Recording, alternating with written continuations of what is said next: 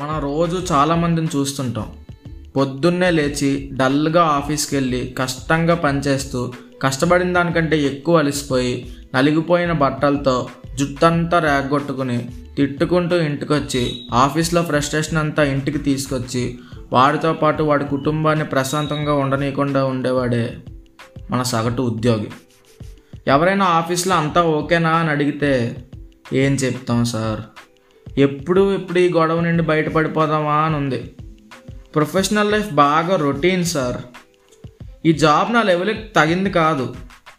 Job satisfaction అనేదే లేదు. ఆఫీస్కి వెళ్తుంటే ఏదో హెల్లోకి వెళ్తున్నట్టుంది అంటాం. కానీ ఆ పని నీకు నచ్చినా నచ్చకపోయినా నిన్ను నీ ఫ్యామిలీని ఆదుకుంటుంది కాబట్టి తిట్టుకోకు. ఉద్యోగం గొడవ కాదు. నిన్ను నీ ఫ్యామిలీని రక్షించే గోడ లాంటిది. ఈ జాబ్ నా లెవెల్కి తగింది కాదు అనుకోకు. ఎందుకంటే అబ్రహం లింకన్ కూడా ప్రెసిడెంట్ అవ్వకముందు చెప్పులు కుట్టాడు. ప్రొఫెషనల్ లైఫ్ బాగా రొటీన్ అనుకు. నీ ఒంట్లో ప్రోటీన్కి నీ ప్రొఫెషనే కారణం. జాబ్ సాటిస్ఫాక్షన్ లేకపోతే అడ్జస్ట్ అవ్వడానికి ట్రై చేయి. ఎందుకంటే నీకు ఇష్టమైన పని నువ్వు చేయలేవు చేసే పని నీకు ఇష్టం ఉండదు. నీకు అంతగా విరక్తి పుడితే మానేయి. నీకు మంచిది మాకు మంచిది.